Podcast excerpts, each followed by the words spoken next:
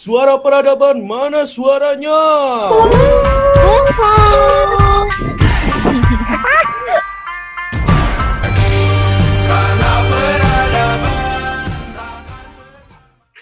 Halo sobat pendengar peradaban, kembali lagi bersama gue Cindy dan teman ngobrol gue kali ini Kak Zahra. Hai teman-teman, apa kabar semuanya? Semoga kalian baik-baik aja ya. Ya, semoga tetap sehat-sehat semuanya ya. Nah, di episode kali ini kita bakalan nge-review film Wonder Woman yang baru tayang di akhir tahun 2020 kemarin. Iya, dan denger-dengar dia ini udah diproduksi dari tahun 2017. Cuma baru di tayanginnya akhir 2020. Iya benar. Dan film ini tuh kayak sebuah petualangan yang ngambil tema di tahun 80-an. Nah, buat teman-teman yang belum kenal sama tahun 80-an, mungkin cocok buat nonton film ini. Karena kita bisa jadi tahu juga kan gimana keadaan di tahun 80-an. Bukan Iya. keadaan, tapi kayak apa ya, Kak? Uh, Kayak settingnya latar tahun 80-an itu gimana? Kelihatan banget dari mall-mallnya itu ya. Ya, Beda benar. sama mall-mall zaman sekarang. Oh iya, Kenapa tuh, Kak? Yang meranin Wonder Woman ini cantik banget loh. Ya, Kamu tahu nggak siapa yang meranin? Gal Gadot dong. Cantik ya? Keren banget ya dia meraninnya. Nggak cuma sekedar cantik, jadi dia eh, auranya tuh pemerani terus mandiri gitu. Gitu auranya. Nggak menye-menye gitu ya, nggak kayak cewek-cewek menye-menye gitu. Benar. Dan Dayana itu seorang antropologi. Dia seorang ilmuwan. Iya. Terus juga ada ini nih eh, teman yang sempat deket sama Dayana, namanya Barbara. Ya, Barbara eh, ilmuwan yang mulai magang ya di situ. Nah, dia part time. Mm-mm, part time. Terus dia disuruh buat neliti suatu batu sama FBI Mm. dan ternyata itu tuh batu harapan yang bisa ngabulin permintaan harapan dari semua orang-orang. Benar. Ya. Ternyata menjadi sumber masalah di film ini. Nah, jadi di mana yang Barbara awalnya itu kayak baik, perhatian, penuh kasih sayang, tiba-tiba setelah harapan dia yang ingin menjadi seorang Dayana itu terwujud, dia jadi eh, seseorang yang baru dengan kepribadian yang baru juga. Iya. Dan semua orang di film itu akhirnya mendapatkan keinginannya berkat batu itu, tapi ya mereka dapat keinginannya dengan apa? Eh, ibaratnya kayak harapan mereka terpenuhi, tapi Ya, ada bayaran yang juga harus mereka iya ada bayaran yang timpal sama apa yang mereka pengenin. Benar.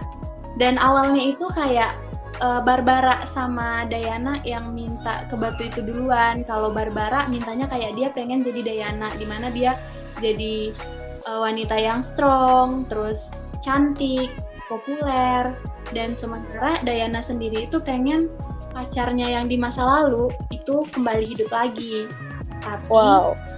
tapi nih pacarnya tuh nggak hidup seutuhnya, cuma rohnya aja gitu yang hidup. Dan di mana rohnya ini tuh eh, kayak masuk ke tubuh pria lain kayak gitu. Oke, jadi pria lain ya, Ya, tapi di bukan dalamnya rohnya pacarnya. benar.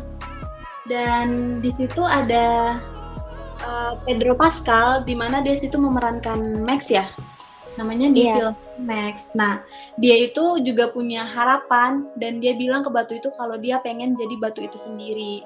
Dialah sumber kekacauan di negara itu. Tapi sebenarnya dia baik ya, teman-teman. Jadi dia di sini cuma pengen jadi the best buat anaknya dia, pengen jadi nomor satu supaya dia tuh disayang sama anaknya. Hmm, Dia cuma pengen jadi kebanggaan buat anaknya. Sampai ngelakuin hal kayak gitu. Iya benar. Jadi Vin, apa nih yang kamu tangkap dari film ini? Kita lama-lama spoiler film nih buat teman-teman yang belum nonton. Bukan review nih kita. Kalau yang aku tangkap dari film itu ya kita harus bisa jujur sama diri sendiri. Kita nggak boleh serakah. yang hidup di dunia ini tuh bukan cuma kita doang, tapi ada banyak orang yang harus kita pikirkan juga kehidupan mereka. Sehingga kita nggak boleh berbuat semaunya gitu.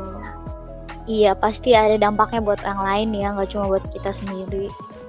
Nggak boleh terlalu serakah intinya. Iya. Terus yang keren yang kita dapat nih dari uh, ceritanya Max sama anaknya ini, Hmm, uh, di situ ngasih tahu kalau cinta orang tua itu tanpa syarat. Jadi kita nggak perlu ngelakuin apa pun, anak kita bakal sayang sama kita. Kita tanpa kita bersusah payah, orang tua kita juga sebenarnya udah sayang sama kita. Keren Benar. banget sih. Keren sih. Tapi kita nggak boleh ngomongin yang lebih dari itu kali ya kak. Soalnya ntar teman-teman yang non yang mau nonton jadi nggak tertarik lagi karena udah tahu gimana alurnya. Itu dia makanya Spoiler nih. bocor nih sama kita. Maaf ya teman-teman. Jadi gimana nih kak? Kalau menurut kakak, apalagi tuh yang bisa kita ambil dari film itu? Eh, yang bisa kita ambil dari film itu ya nggak jauh-jauh sih kita harus jujur kita harus egois di film ini tuh sisi humanismenya tuh ditekanin banget kita ya nggak boleh serakah kan Kayak kita juga harus nerima diri sendiri gitu ya. Kayak apa Mm-mm. adanya kita ya itu adalah kita gitu. dan lapang dada buat nerima takdir teman-teman jadi jangan dibikin pusing tapi cukup diterima aja iya Hmm. emang berat tapi pelan-pelan pasti kita bisa nerima Nah, kayaknya di episode kali ini sampai di situ dulu ya, Kak ya. Soalnya Iya. ntar kalau kita lanjutin jadi nggak seru deh teman-teman kalau mau nonton. Iya bener banget. Maaf ya teman-teman. Oh ya, eh kita turut berduka cita ya atas musibah-musibah yang lagi terjadi di Indonesia kali ini. Ya. Eh, semoga Indonesia cepat membaik ya teman-teman. Doain. Dan jangan lupa juga nih teman-teman, kita tayang setiap hari Jumat jam 4 sore. Jangan lupa ya. Stay tune teman-teman. Oke, gua Vindi pamit undur diri dan Gue Zahra. Dah. bye.